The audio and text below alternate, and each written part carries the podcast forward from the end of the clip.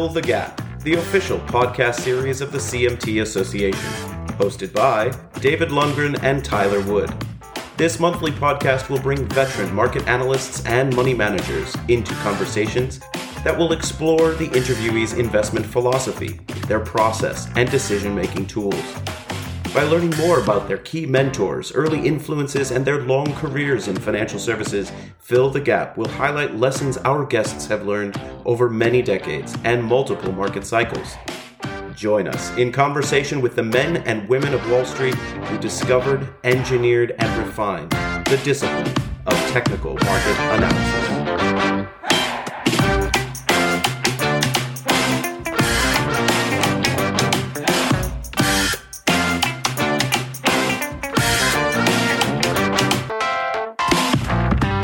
The Gap is brought to you with support from Optuma, a professional charting and data analytics platform. Whether you're a professional analyst, portfolio manager, or trader, Optuma provides advanced technical and quantitative software to help you discover financial opportunities. Candidates in the CMT program gain free access to these powerful tools during the course of their study. Learn more at optuma.com.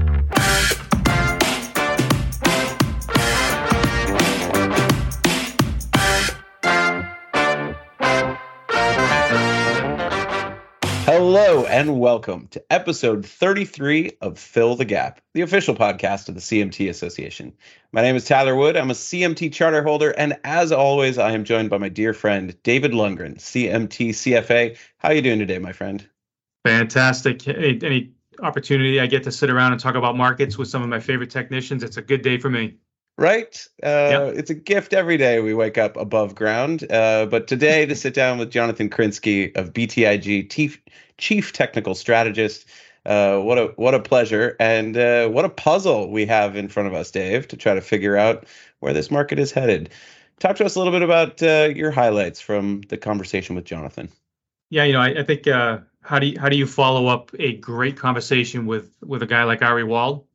yeah. well, you have another great conversation with a guy like Jonathan Krinsky. You know, we just really peeled back the onion on on what he's seeing in the markets today, which you know the onion is quite a bit more rotten inside than it looks on the outside, and uh, so we, yeah. we dug into a lot of that. I thought was interesting with him because I think he's the first guest, certainly recently, who who tends to take a more mean reverting approach. Mm-hmm. So we talked a lot about the things that he's looking for to indicate that the the weakness that we're experiencing now is coming to an end and it start you know time to start buying. So we obviously we're not there yet but uh, he mm-hmm. did a great job of detailing some of the things he'll be watching for uh, as time goes on. So really interesting conversation for this time.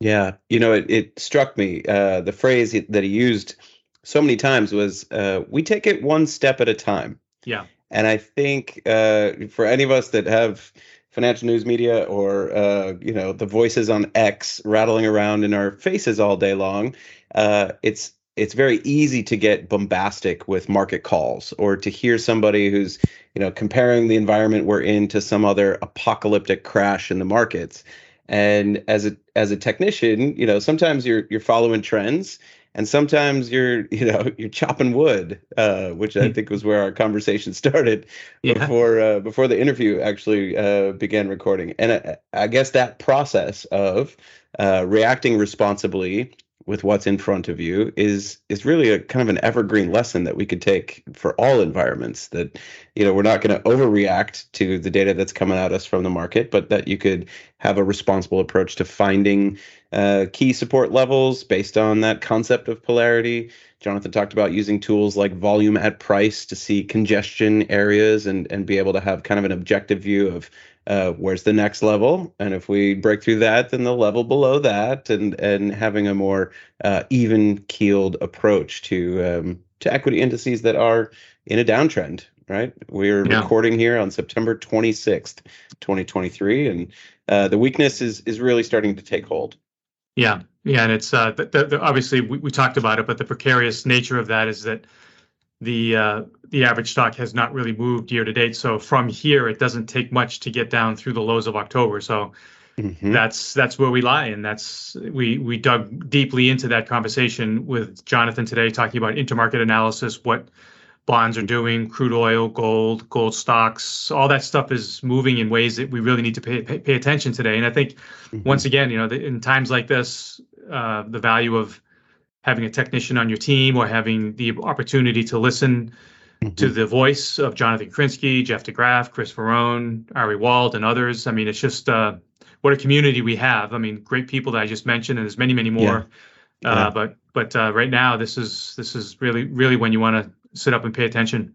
Absolutely. And in 2023, uh, the names you listed are all, you know, top of their game. But uh, as Jonathan and I came into the business, it was it was a different set of uh, of experts that we could go talk to, like Philip Roth and, and Ralph yeah. and Louise Yamada, all all guests of uh, of Fill the Gap, and uh, hopefully for our listeners today, uh, they're going to take away some evergreen commentary, but also uh, start thinking about their risk management discipline uh, in relation to this market.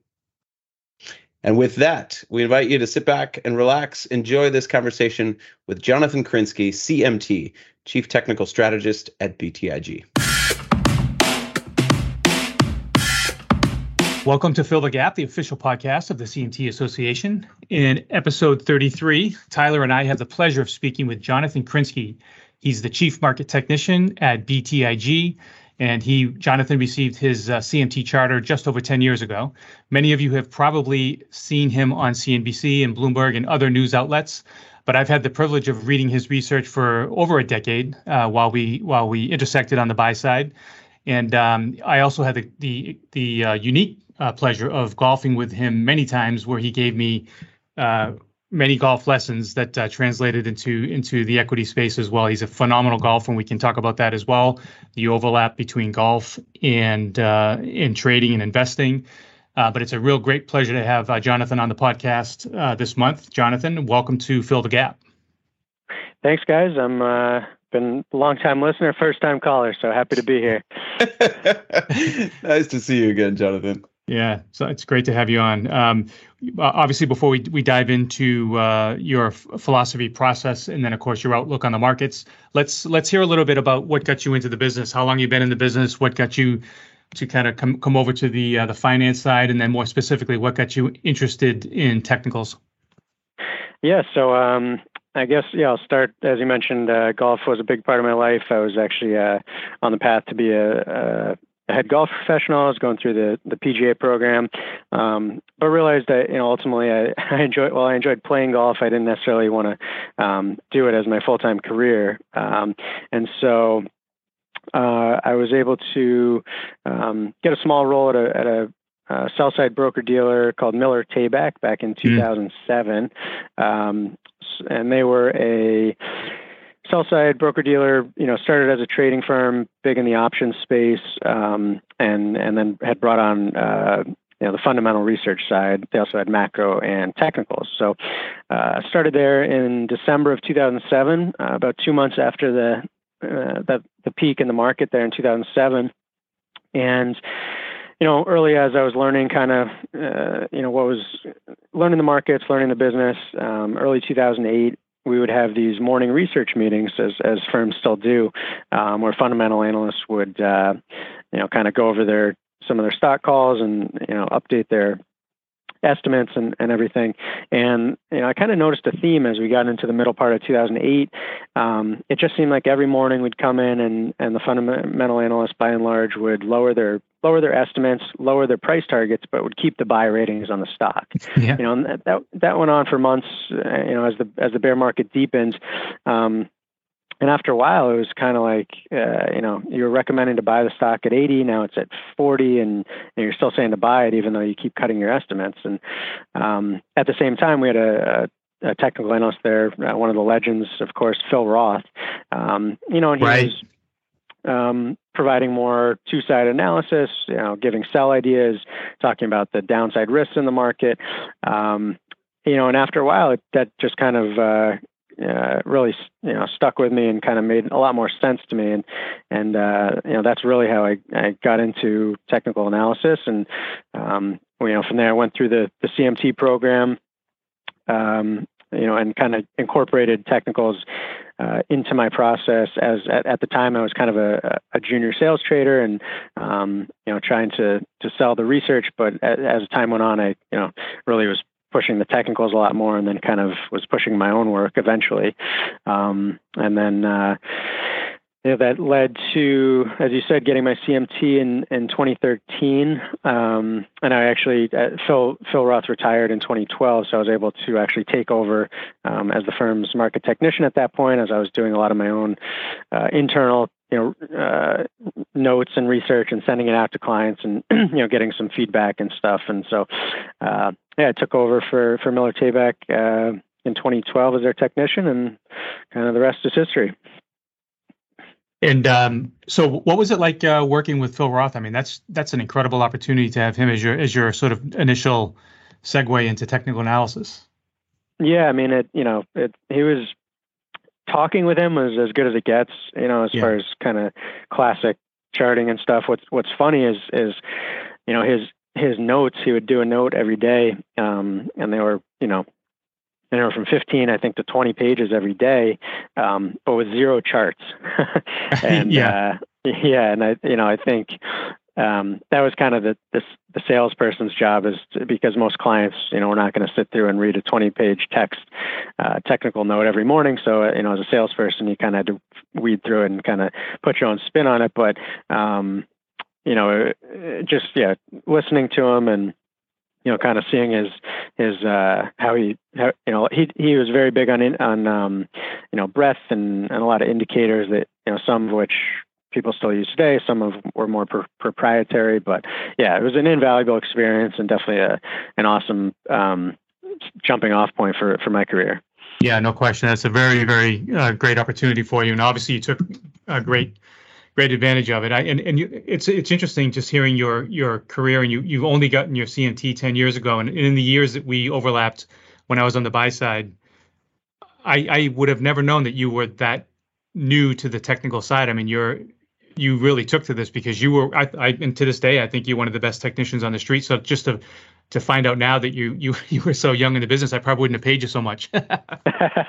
Thanks, Dave. Um, you know, yeah, it was it was uh, very much uh, you know, once I kind of dove into it, I kind of, uh, you know, embraced as much as I could and, and really, you know, that was my, you know, that still is my life, right? I'm always thinking about charts and looking at charts and, and technicals 24 seven, uh, even when the market's not open. So I appreciate yeah. that.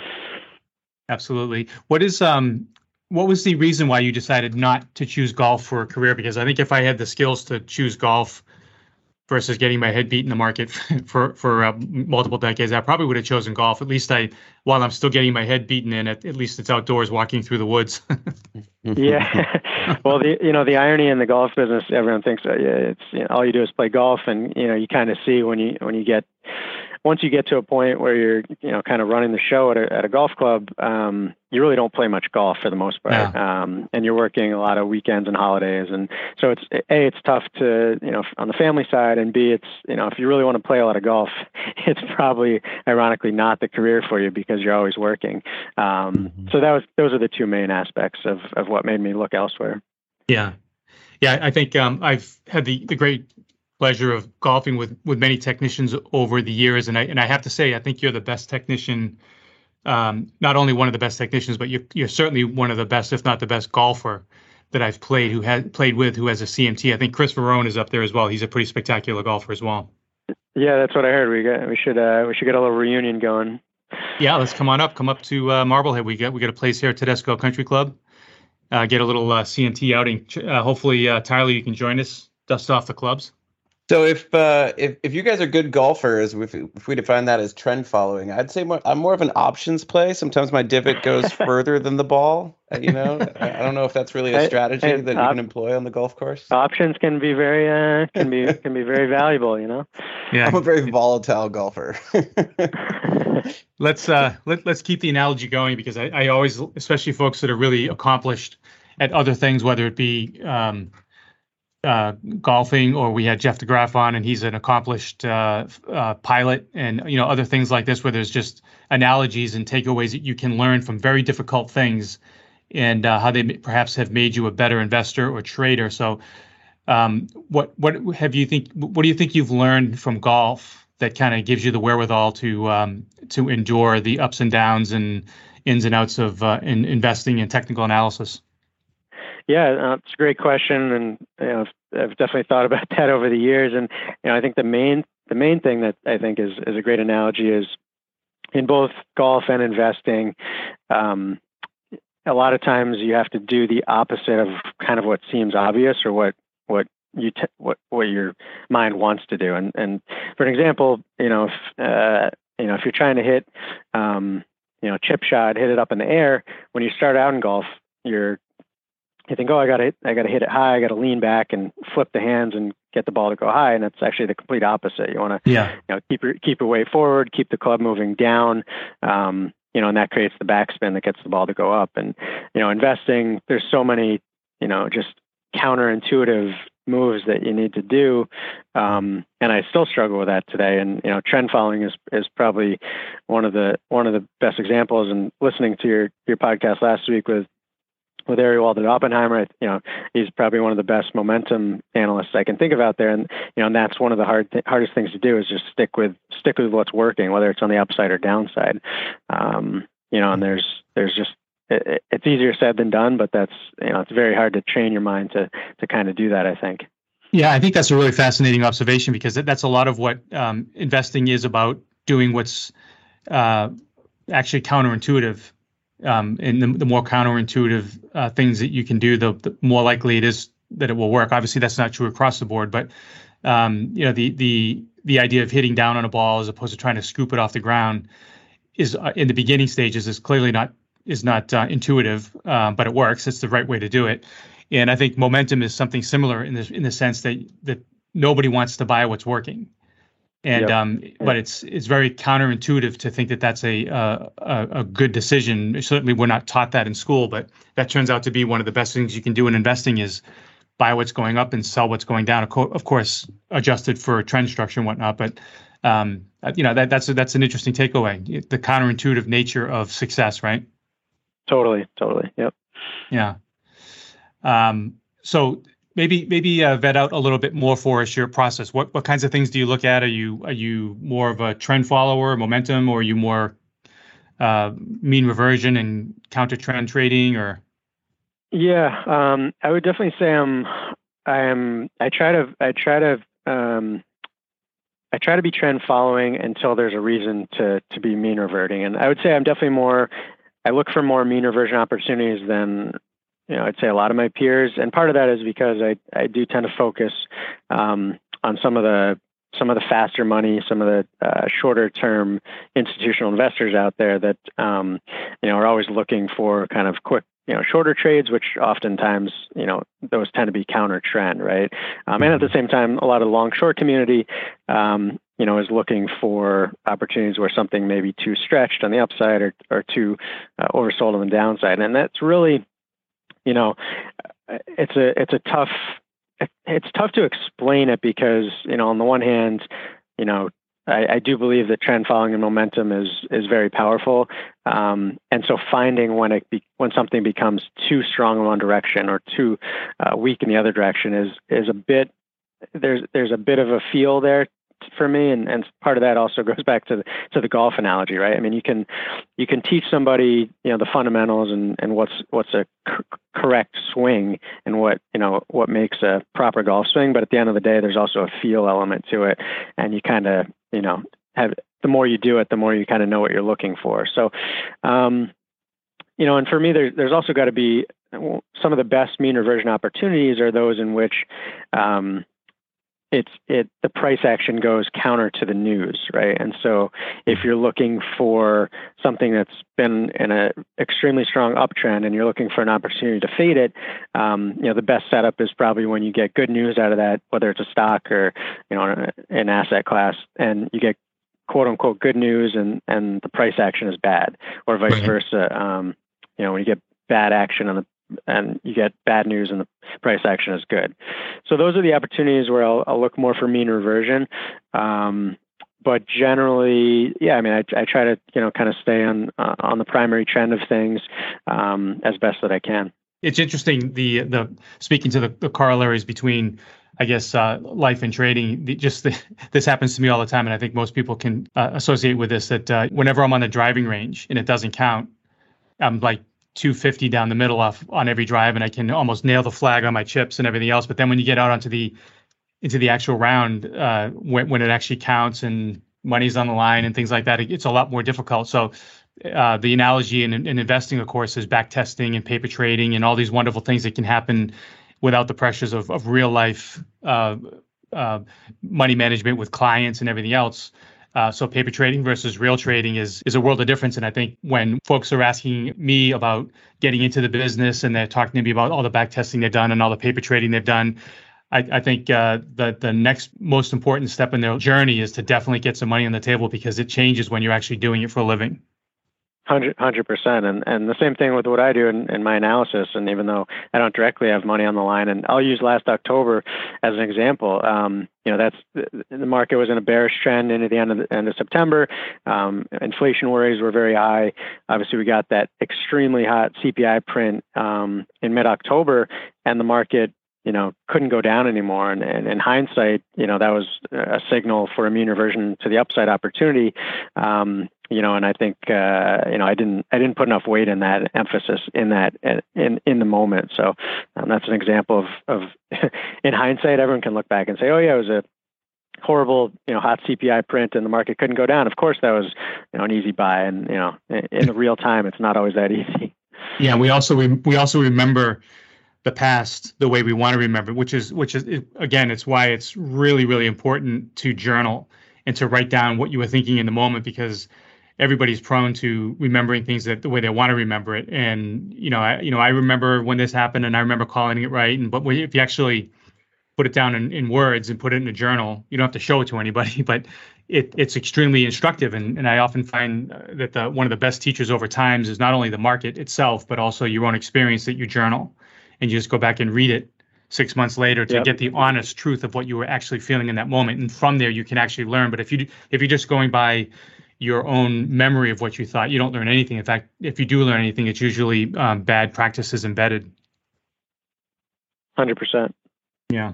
So jonathan thinking about that mean reversion and we talk a lot about the universality of technical analysis meaning it's time frame agnostic. It's asset class agnostic. You can use this on any publicly traded security.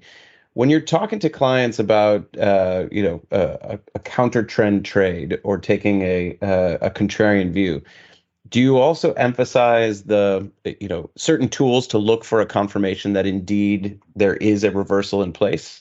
And what i mean by that is you know how do you coach what do you, what do you look for? What do you coach clients to look for in terms of confirmation that the market is indeed coming back around and we can keep looking at that october 2022 low um, I mean, the following week, pretty impressive counter trend rally. Do you, do you wait? Uh, do you wait for a certain signal to get back in? Uh, you know, it, it depends on what your what your kind of time frame and objective is as a as an investor, right? And so, you know, um, if you are somebody who's you know looking for a very fast, you know, three five percent trade, then you kind of have to um, you, you know you kind of have to eh, see it in real time Mm-hmm. And that's you know I do try to try to do that as well. I I think um, you know I I try to be actionable as real time as possible with, with clients, and so as it's happening, um, and and the issue there, of course, is you don't necessarily get the confirmation, right? And so in that scenario, you have to either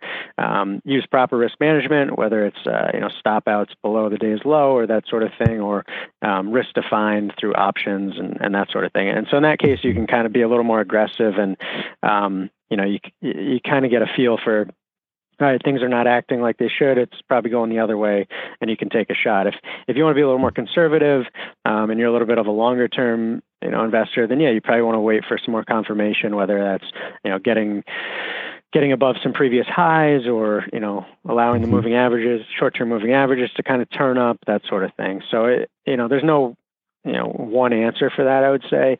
Um, it's just a it's just a, a risk management and time frame issue. Yeah, I, I think you you answered it perfectly. There's there's always something, right? We don't just jump in front of the train hoping that it's gonna stop and go backwards on the tracks, right? Yeah, especially yeah, if it's sure. already ran you over. yeah, exactly. Exactly. You know, I uh, just thinking about uh, how how folks uh, develop a thesis, right? That that we can have some probabilities on our side. Uh, I know you look at a lot of things beyond just uh, just the price and volume of uh, any given security. let's talk a little bit about you know what what you see as the big factors pressing on this market right now. What do you look for outside of um, you know equity indices to inform your opinion on on where they might be headed? Yeah, so I, I do look at a at a lot of cross asset um, factors and and um, whether it's rates or currencies, commodities, and you know it's it's a function of you have to know what the environment you're in, right? Because correlations come and go, and so um, you know since the start of 2022, um, you know markets have been very sensitive to rates, and for the most part, um, trading inverse to uh, inverse to rates. So rates have been going up, stocks have been under pressure. Um, you know, so so I do look at a lot of uh, you know intermarket analysis. Um, you know, I look at a lot of uh, sector relationships. You know, whether it's equal versus cap weight, if you're looking at um, you know cyclicals versus defensives, high beta versus low vol, that sort of that sort of thing.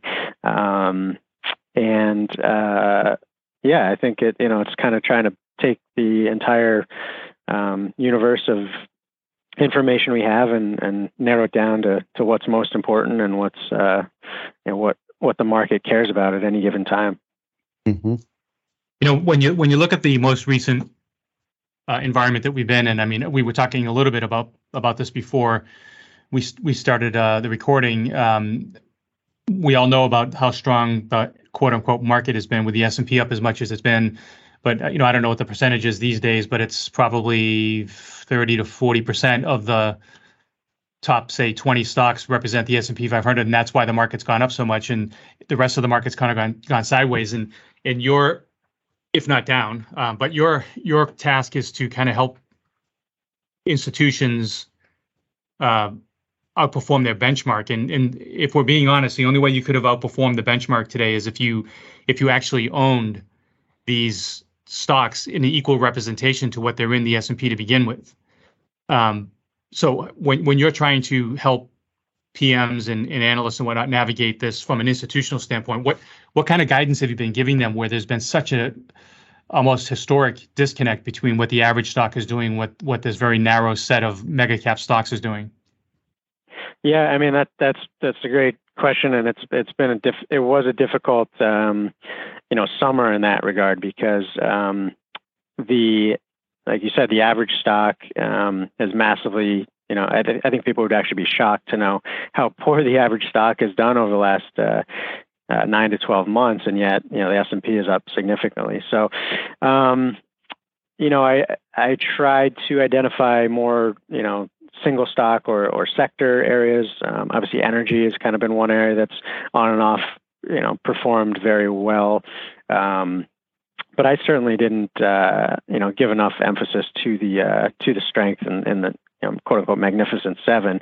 Um, you know, largely because they were still under, you know, what I considered uh, overhead supply, right? And that, that doesn't mean that they can't rally, and they did in fact rally, but a lot of them, um, you know, went much further uh, into into the supply than you know I had anticipated. But you know, this year is a great example of uh, you know just how how the average stock and the indices can can be bifurcated by a significant amount. Yeah, yeah. So I mean, what, what's your assessment of those? Call it ten stocks today. I mean, many of them are still below their uh, their 21 highs, and so there's always that risk of this being a a failed high or or just a counter trend rally that maybe just kind of segues into a, a range, if not something worse, uh, down the road. What, what are you thinking here? Are these is this the early signs of new bull market leadership, which is which is how bull markets start, where you get whatever whatever leads off the bottom is the new leadership for the bull market. So is that what we're looking at, or do you think this was just a counter trend rally in an ongoing bear market? Yeah, I think the latter. I mean, if if you look at um, you know, so we looked at every major market bottom, you know, after a 15% drawdown or more um, that we have data on. And, you know, at this point, 11 or 12 months in, into a quote unquote new bull market, the average reading for a percentage of stocks above the 200 day moving average has been about 76%. The weakest reading was 50% uh, coming off the 90, the uh, October 98 bottom into the tech bubble top. And we're at, uh, you know, we're under 48% right now. So, yeah. um, you know, the issue, the issue for really for this whole you know, market call is, is one of two things will we'll look back on this period and one of two things will have been true. It's it's either of going to been um, you know the slowest longest start to a new market, right? To get that breadth expansion, to get you know more participation, um, really that we've ever seen. Uh, let's call it in the last 30 years um, and pr- probably even even farther, or it's going to be you know the longest, largest bear market rally that we've ever seen, right? Because we you know, we got back to 4,600, the all-time high was 4,800, and so and that's that's if we in fact go and break the October low of 30 3600 let's call it. So one of those two things will be true. Um, you know and the issue is really the internal breadth. And you know we we tried to get some improving improving breadth in february. Um, that failed. We had another attempt in uh, in july and august and that couldn't really get you know escape velocity. And now things are, are actually breaking down pretty significantly. Um, and we actually did another study um, this week in, in our note to clients. So well, we looked at, we noticed that the equal weight S&P 500 was, you know, pretty far below its 200-day moving average, while the S&P was still above it. And so we looked at all times over the last 30 years when equal weight S&P was at least 2% below its 200-day moving average, while the S&P was still above it. And then to weed out the, you know, the times where we were newly in a newly bull market, for instance, coming off the COVID bottom. We we also said, okay, let's let's look at those times when the S and P 500 itself is down two percent or more over the last two months. So, you know, we have a divergence equal versus cap weight, and we've been a little bit weak over the last uh, two months. And the occurrences that we get are, are actually pretty pretty ominous. There's only been five kind of occurrences, if you will. Um, the first was in August of '98, um, right ahead of the uh, the Asian financial crisis. Uh, the second was in September of 2000. I'm sorry, January of 2000, right ahead of the tech bubble top. Uh, the third was September 07, a month before the the, uh, the peak in, in 07. The fourth was October of 18, before that um, you know, pretty significant fourth quarter drawdown in 2018, wow. and then the mm-hmm. last one was uh, early March, March 2nd, 2020, uh, right in the early innings of the of the COVID crash. So, um, pretty ominous ominous setup, and uh, you know, obviously, if a sample size of five is is maybe not relevant, but I think if it really just speaks to the fact that um, you know we, we've had 11 months of, of quote unquote new market, and yet you know equal weight is back under its 200 day moving average. That's just not consistent with what you see in renewable markets. You know, when you're talking about um, equal weight versus cap weighted, uh, do, do you follow the? Um, I'm assuming you you rank the stocks. I mean the uh, the sectors for their relative performance to rank them according to you know what's the best sector versus what's the worst sector. Um, we don't. No. You don't. Okay. I, I was I was going to ask only because if you if you do that exercise, uh, w- what I find is the the best ranked sectors are number one is energy, and then you have technology, industrials, discretionary, and, and energy, and then believe it or not, financials.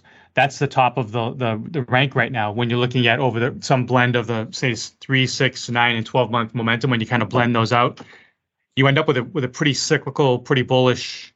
Uh, uh, sector leadership, which is kind of confounding only because we we also know that uh, that the average stock is basically unchanged on the year, and most of what we've seen is just these mega caps rallying across the range, and and yet despite all that, which that's all that's all cause for concern, but despite all that, we have the equally weighted sector ranks are actually pretty cyclical. So it's it's it's a pretty interesting uh, uh, kind of foggy environment that we're in. Would you say? Yeah, and, and uh, you know, I'll also say that along those lines, the traditional you know bond proxies that are more typically more defensive are are not you know showing any leadership and i think part of that's the you know the fact that we're in you know a rising rate environment right um, and so that's you know not not the typical what we've seen over the last uh, 40 years let's say so uh, yeah there's some there's some interesting things going on for sure yeah, utilities today are down three percent, which is just incredible. When I mean, obviously we have uh, mm-hmm. rates; they're bond proxy, so if you know rates are heading south, which uh, they're doing again today. Rates are going up, prices going down. Makes sense that uh, utilities would struggle, but at the end of the day, they're actually I think they're probably down the most today. Mm-hmm. Yep. Yep. Down the most today, but uh, as a relative outperformer over the last uh, week, right? Yeah. Yeah. Yeah. yeah. Speaking of uh, corollaries, I, I, couldn't help but notice, uh, you know, just last week, uh, looking back at 2015, and we had the, you know, sort of expected seasonal weakness, uh, August, and then into the end of September, where uh, we had we had real weakness in the S&P 500 before a rally through the fourth quarter that uh, just preceded a deeper dive in in January and February, where we came back to double double test the October low from 2014. Um, in terms of, of where we're at right now, I mean, is that um, uh, do you guys do scenario analysis about uh, you know perhaps further chop versus a longer dated thesis on? Um, I mean, you were referencing 07 and uh, and the year 2000. Um, is is that what you're preparing for? Something much more severe, or uh, or something akin to the 2015 2016? Yeah, I mean, look, we we try not to get too far, too many steps ahead, right? And it's mm-hmm. you know mm-hmm. it's easy to to kind of draw the really bad scenarios given um, you know given what breadth is doing and, and such. But um, mm-hmm. you know we kind of we kind of take it one step at a time. So I think you know we've been focusing on the 4200 area initially, which was the breakout. Um, you know, in, in May, it's also kind of right around the rising 200 day moving average. So I think that's kind of a logical mm-hmm. first step. And then, you know, we'll, we'll, evaluate how the market reacts, right? Because, um, uh, you know, in a, in a, if it's, if it's still a more constructive environment, then we should see, you know, a strong reaction there, strong buyers come in and, and a positive reaction. And if we if we fail to see that, then you know you're probably looking at um, you know something in the high 30, you know 38, 3900, something like that. So we'll kind of take it that you know one step at a time. Um, you know beyond that. Uh, you know whether you're talking you know the cyclical or secular cycles that that gets a little uh, you know a little more uh, a little hairy right because yeah. you know we we the data set we have over the last 100 years or so, we tend to think, you know, secular markets move in these 15 to 20 year cycles. And I think it's pretty consensus that we, you know, we started the new secular bull in, in 2012. And so if you are a believer in that, um, and you're going to say we're at a secular peak, um, that would be a very short secular bull market, right? About uh, mm-hmm. about 10 years. So, mm-hmm. um, on the one hand, it's it's hard to say that the secular bull is over. Um, on the other hand, you know, maybe it's uh, maybe it's we just have too small of a sample size, and and you know, I think the you know the 1966 to 82 bear market. Um, given what interest rates were doing is an interesting analogy given you know we had a you know a rising interest a rising secular trend for interest rates during that bear market um, and you just really went sideways for a long time so mm-hmm. um, you know that's kind of something that uh, big picture is is a, is is valid I think but it's not necessarily worth uh, making that call because you know you would we don't have to make that call at this point right right right right Plus, clients care about what you did for them last quarter, not uh, not the yes. not the secular trend, right? Yeah. So so let's uh, let's move on to that a little bit, Jonathan. Uh, obviously, uh, your clients are not passively owning the whole index. Uh, so even you know even in a range bound market, you have a lot of bifurcation between individual securities. Uh, so in in this kind of a, a, choppy market at the index level, where are you steering people for for great opportunities, even within sectors that have been beaten down?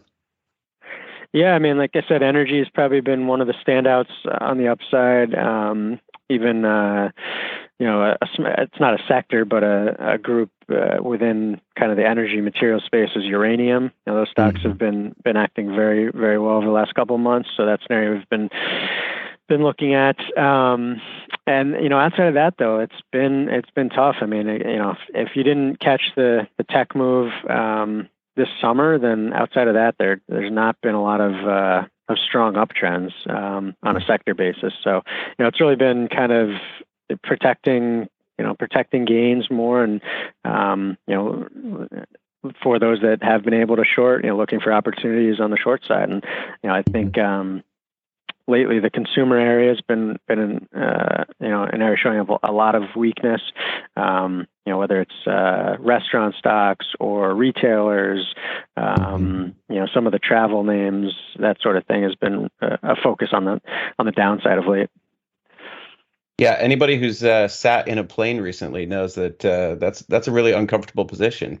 maybe we mm-hmm. maybe we don't want to be investing in those. Uh, yeah, those I mean, airlines uh, maybe one of the best mean reversion groups out there. I mean, they they yeah. hit a 52 week high, uh, you know, in, in mid July, and now they're back to almost uh, you know lowest level since last December. So yep. tough group. Yeah, tough. Yeah, I was just going to mention that they they had turned the 200 day average. We had a bunch of base breakouts, and then they literally V top. Well, there's the small, probably uh, you could identify in the daily chart a small head and shoulders top there, but yeah. it's pretty much cascaded straight down since then.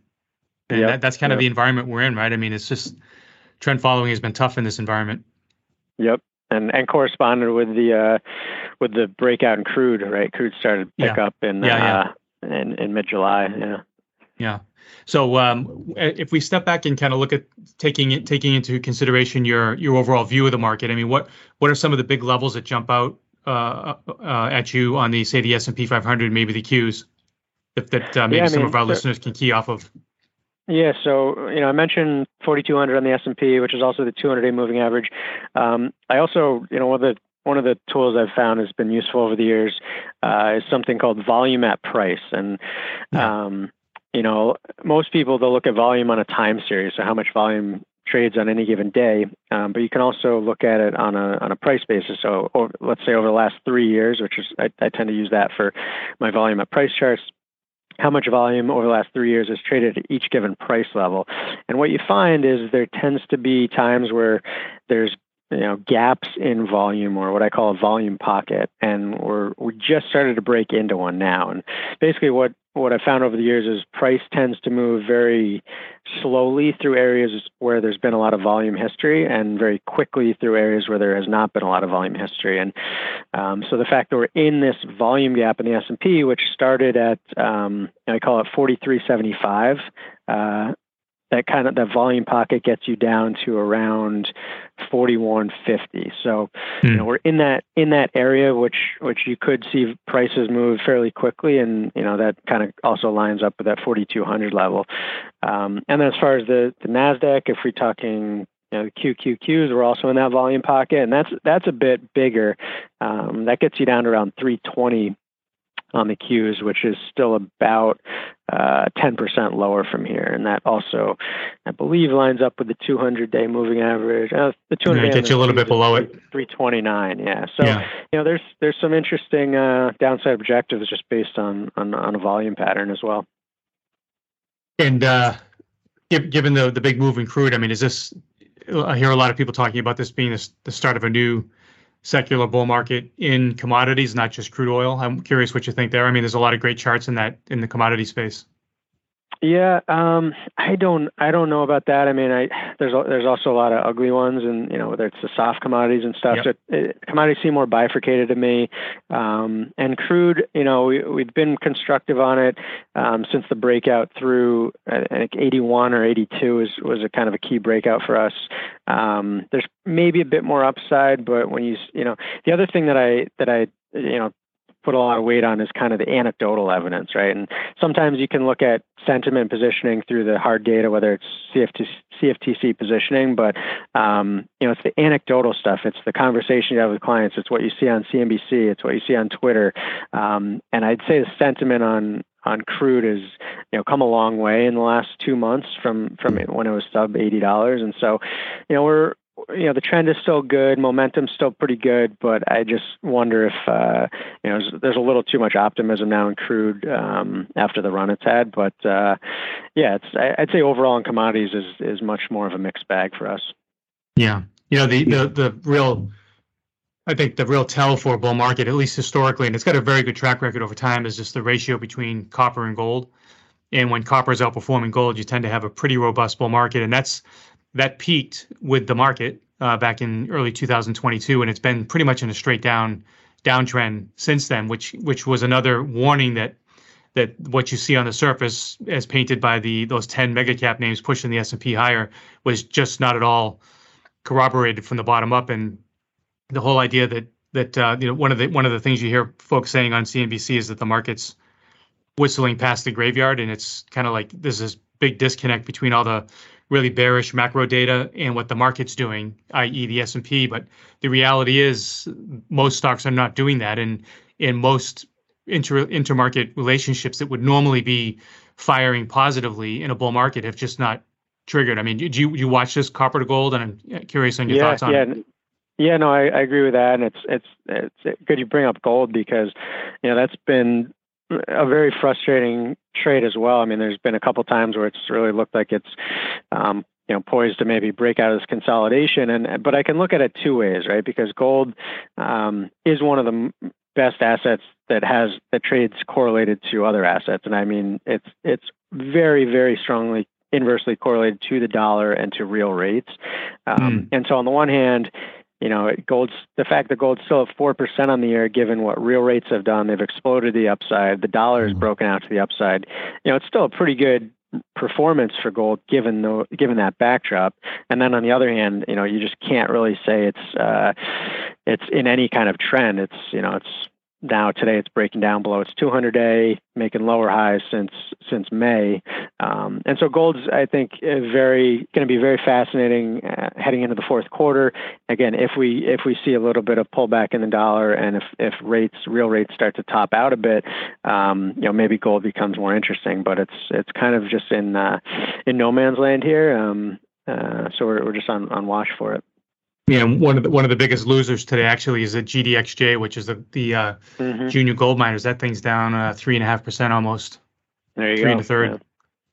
Yeah, yeah. Um, I, I, think this this is a good opportunity to to get get your thoughts on uh, where you kind of detailed a big part of your um, your process is mean reversion, or at least trying to detect uh, indications that the that the current leg of a trend is is terminating. So, what kinds of things are you going to be looking for at the S and P? I'm assuming that it holds above 4200 or 4150 or something, but beyond the level, what other kinds of things are you going to be looking for to indicate that this is a good mean reversion trade setting up to go higher? Yeah, I mean it's it's going to be in a in an ideal world. Obviously, you'll see a pickup in volume. Um, you'll see uh, elevated put call ratios, which we've, started to see a little bit of pickup in, in put call ratios, a little more fear.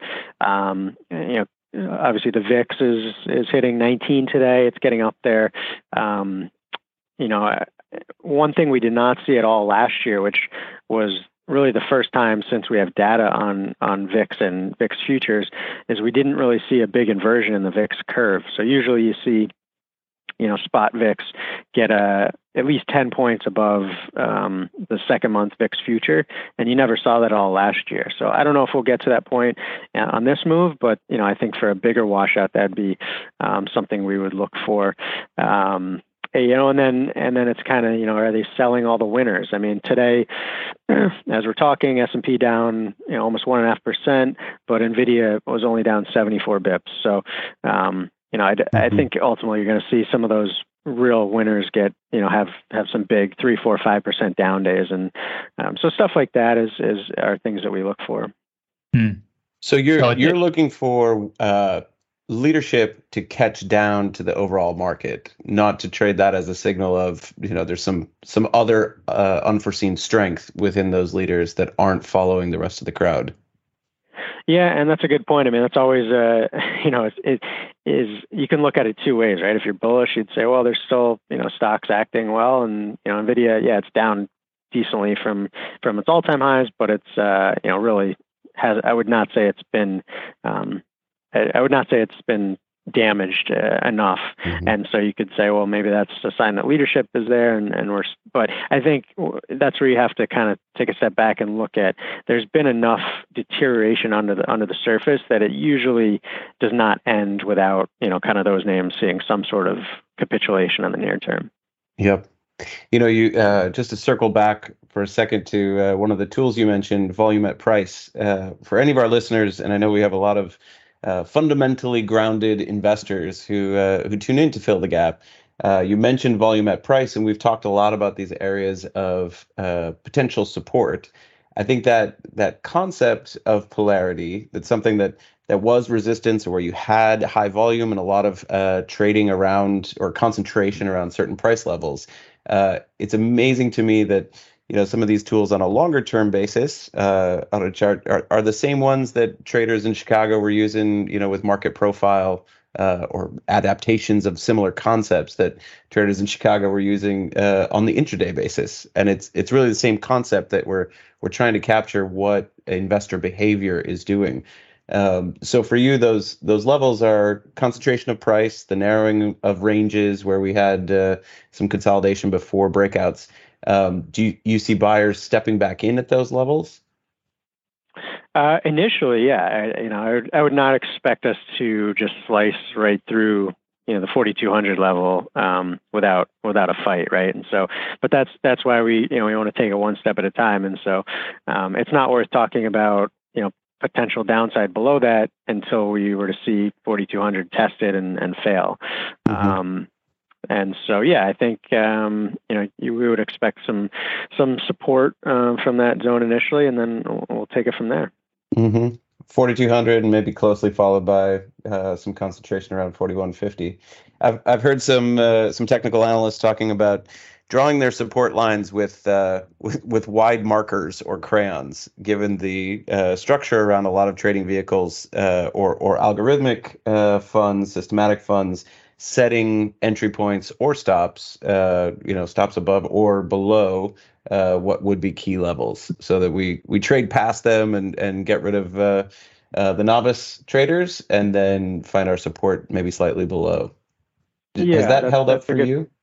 That's that's that's a great point, and it's it's really we try to emphasize a weight of the evidence approach, and so you know I think I think people do get a little too hung up on on levels, right? And so mm-hmm. um, they want to know if it breaks this, where's it going? And while it's you know it's not always it's not always that easy. It's more you know these are potential areas where market could stabilize, but you know let's pay attention to you know what what interest rates are doing at that point. Let's pay attention to what breadth is doing, um, mm-hmm.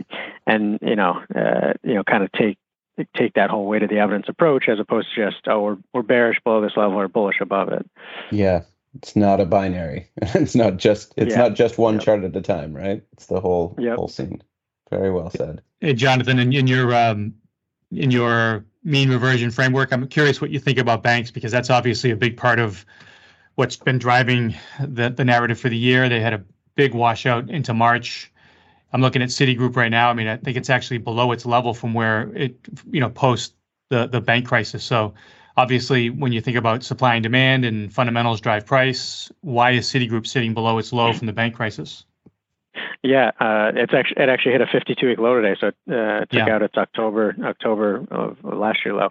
Um, look, so for mean reversion, you know, it's we, we generally think of it as kind of a, of a rubber band effect, and so um, you know it it needs to be kind of stretch to get that snapback. And I would say the banks in general, um, you know, maybe on a long-term basis, you could say they're they're stretched, but really the fact that they've just gone sideways since since March, uh, if we're talking about you know the KRE or the KBE, um, you know that that doesn't really s- signal uh, mean reversion to us or mean reversion opportunities. It's kind of I think it had the mean reversion after the uh, you know after the uh, after it made a low in in May.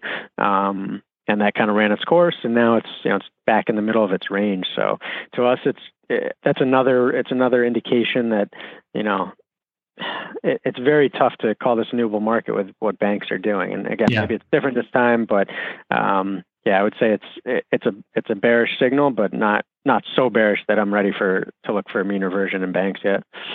Yeah is, there a um, is there a setup where you won't do mean reversion? I'm, I'm just thinking about like banks, for instance. I mean, they've obviously had some pretty powerful rallies over the years, but if you actually look at the relative performance of banks relative to the market, uh, it basically peaked in 2004. So it's been 20 years almost where where banks have been just a complete avoid, and that's the market telling you that the fundamentals here are terrible. So really, the latest blow up in the in the banking sector is just another chap, chapter in an ongoing saga. So is is this something that you would actually mean revert, or, or do you actually need a bigger picture, longer term uptrend for you to buy a, a mean reversion? Uh, no, it's um, but again, it's it's more gets back to I think we hit on initially is is you got to know your time frame. I mean, if yeah. if you're if somebody was asking me, am, would I put on a mean reversion in banks for the next two years? No, because of your point. Uh-huh. But you can get a you know you can get a multi-week or multi-month mean reversion bounce, and you did you know you did see that in uh, in in the summer. Right. Um, but I guess to your to, to, your point, uh, relative to the relative to the market, it really didn't do much even on, on that bounce. A little bit, little bit outperformance, but not much. So maybe uh, what, what's going on in the market today that you think is underappreciated that people don't see or people don't don't really um, acknowledge, maybe because they just don't have the proper lenses to to observe these important data points. So what what do you see that people are are, are really not seeing? Yeah, I mean, I, I think big picture, it's it's the breadth issue, and you know, it's we we we tend to we all determine whether it's a bull or bear market based on the S and P 500 for the most yeah. part. Yeah. Um, and and you know, if so, if somebody says, oh, you know, bears have been wrong this year. I mean, well, it's like, what are you defining by that? Because um, if we look at the equal weight S and P 500, uh, it is now, I think it's barely up on the year might even be flat. Um, mm-hmm. right. And mm-hmm. so, uh, you know, if you've been bearish, you took a little pain on the average stock, but you um, are now, yeah, we're, we're basically dead flat on the equal weight S&P 500, um, and we're down pretty significantly from the from the February and July peaks, right? So, uh, you know, it's just another way of saying breadth is is poor, and um, you know, again, I think Tyler asked, does, does that mean that can we get breadth to catch up because some of the leadership stocks are still holding up, um, or are we going to get the leaders to succumb to the downside? And, and I tend to think it's the latter. Um, so I think that's the main issue that uh, I would say is is not being discussed enough. Yeah. So your your take on this then is is the idea, the idea of buying these mega caps on a pullback is not, even though you're a mean reversion, you think that if, if you get a pullback on the mega caps, there's going to be something better to buy either for a mean reversion or for a trend resumption as opposed to focusing on these mega caps? Um, big picture, I would probably say yes. Um, but it, it that's why we take it one step at a time, right? Because I don't know, you know, let's take uh, let's take Apple for instance, the biggest of them all. Um, you know, let's say it pulls back to its 200 day, which was another six dollars. Uh, you know, is that going to be the best buy over the next two weeks from that point? Maybe. Um, you could argue Nvidia as well, um, but beyond that, we just we just don't know, and we don't know how this bear market's going to unfold, and um, you know where the new leadership is going to be, and and you know I, I I tend to think that these mega cap stocks Magnificent Seven um, have kind of run their course for their leadership. Um, yeah. Af- after this move, and so um, yeah, I'd probably be more interested in maybe even energy, right? Uh, on this pullback, we'll see how that acts. That's that's kind of more interesting to me. Um, but yeah, it's it, it's tough for me to get too too far ahead because I do tend to work in shorter time frames. Right. Okay. Um, what else? What's what else is going on that uh, you think you want you think the uh, our listeners would want to know about in this difficult environment? Uh, so, so to me, rates, uh, bond, the bond market is is at a very interesting juncture, um, yeah. and you know, we this is a is an area we're looking at for mean reversion opportunity because, um, so like I said, one of the things I look at is how does how does price react to the news, um, and we haven't necessarily seen that set up yet for bonds, but um, from a volume perspective, last Thursday on the TLT, which is probably the most actively traded bond ETF, uh, it was the second highest volume day on record um, last Thursday. Um, and we're, we're lower in price, higher in yield from that point, but the, the volume the last four days is really starting to feel capitulative. And then you combine that with um, we have a actually have a bullish weekly RSI divergence um, on TLT for now versus the October lows. So, you know, basically it, it, it's on on watch for potential upside mean reversion, and I think it's setting up um, as we, you know, I also pay attention to the calendar, and you know, we're coming into the end of the quarter. Um, bonds are have been very very poor performance this quarter, down about 13%. So I think the setup is there for this kind of final washout in bonds.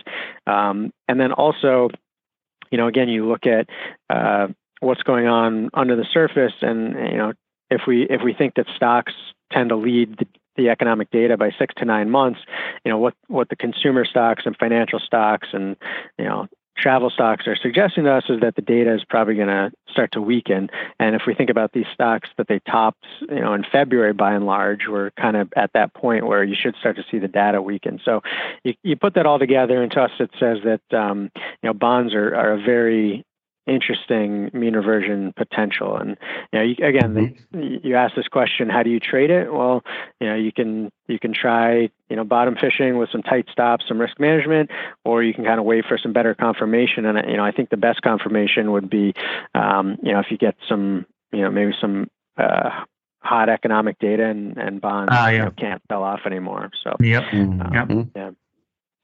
And on that bond question, John, uh, I mean, like high yield or junk bonds to treasuries have been a, a supreme outperformer now for a couple of years. Um, are are you seeing this only in sovereign bonds, or do you think there's some corporate debt plays to make as well? Yeah, you know, I'd say that's the, if there's one um, area that is the knock against uh, our more cautious outlook, it's it's credit spreads because they really haven't they haven't started to expand or widen like you expect given what um, you know has been going on under the under the surface. They've they've started to widen a little bit the last couple of days, um, mm-hmm. but really nothing you know to write home about. So, mm-hmm. um, and you know, I don't know the reason for that, but um, it's not you have seen some some in some instances where credit spreads are a bit late to kind of you know they don't always lead. I think I think a lot of people assume that you know credit always leads equities, and it's not always the case. Sometimes you need to see um, a bit more uh, volatility in the equity market, and then you start to see credit spreads widen. So we're we're certainly watching that, but I think that's probably um, if you're a bull, that's probably your best uh, one of your best arguments right now is that you just haven't seen any reaction in credit spreads. Mm-hmm. Have you have you seen any work that um, that breaks down that relationship in and uh, where, where, w- where we would draw the same conclusion there that that we just we just drew with respect to the the mega cap large cap S&P 500 so the the S&P 500 doing so well gives the impression that the stock market's doing fine when it's actually not. Is there anything beneath the surface of that credit spread that that might belie what otherwise seems to be a pretty benign interpretation of the econ- the uh, economic economic outlook? Is it cap weighted yeah. or anything like that? Um, I mean, are you're talking examples of when credit spreads. Well, they're all they're indices, so? right? We're, comparing um, credit spreads versus versus uh, treasuries. Are treasuries, those just right. pure credit spreads? Or are they cap weighted? Are they asset? Are they no, driven by just, the, the size just, of the asset it, and the credit? Or yeah, I haven't dug into the weeds that that much on those, so I'm just I'm just using the generic, um, you know, triple B versus ten year Treasury spreads. Um, yeah. So I don't know the breakdown of that, but again, if you're you know if you're if you're just using it as more kind of uh, uh, to get get a sense of the weather out there, um, you know, it's it's probably sufficient, but that would be interesting to kind of break it down below the surface. Well, we'll have to dig into it and see if we can find anything to put in the show notes. Yeah, absolutely.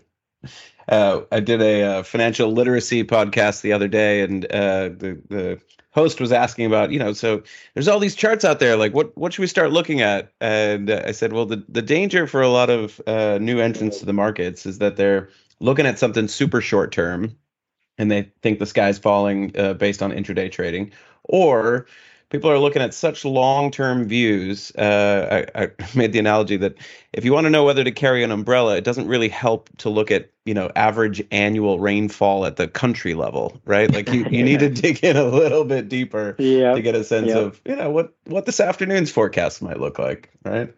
Totally, yeah. totally. Yeah. Jonathan, uh, such a wealth of uh, of wisdom. Uh, I know your your weekly notes uh, to clients are, are so well regarded. Uh, for the for the generation that's coming up behind you, in terms of uh, you know their career path and the kinds of things that you find are are most valuable to to your client audience, what kind of advice would you have for young technicians? I would say you know there's again there's so much to look to look at when you're first you know trying to to figure out um, you know how how to use technical analysis. And mm-hmm. I would say as I've gone on, I've probably used less of of the information out there as opposed to more. Um, and you really just have to find out what works for you and, and just you know wrapping it up into the to the golf analogy i mean there's um, mm-hmm. there's a million different swings out there and and they can all work right? A lot of a lot of different ways a lot of different ways to get the ball in the hole. So i don't yeah. think uh, you know you, there's one you know way to analyze markets. It's kind of whatever works for you. And you know like some people use different moving averages some people use different indicators. And so just find what works for you and then you know just just read as much as you can. There's a lot of smart people out there putting out content whether it's on social media or or you know from the financial community. So uh you know just try to try to read as much as you can and and and also you know take a look at some of the fundamental analysis the macro you know i think a lot of the macro analysis can be helpful as well um, mm-hmm. to, to kind of tie in with with the technicals Really well said. Uh, what a what a glorious age we live in. Uh, when I first got involved with the uh, CMT Association, I too got to spend a lot of time with Phil Roth, and uh, unfortunately, uh, you know that generation didn't didn't really jump onto Twitter when it took off, and so you had to uh, you had to go out to lunch or grab a cup of coffee to get their their input. And now we have access to hundreds of thousands of folks right at our fingertips. So, good good advice to access that info. Jonathan, as always, it's great to talk with you. Uh, say hi to my hometown community there in Minnesota, and uh, looking forward to seeing you again in person real soon. Same here, guys. It was uh, it was a pleasure. Talk soon. Talk Thanks for your time t- today, Jonathan. Fill the Gap is brought to you with support from Optuma. In addition to candidate study of the official CMT curriculum, Optuma provides a full video course on all of the material that candidates need to know for each level of the CMT exams.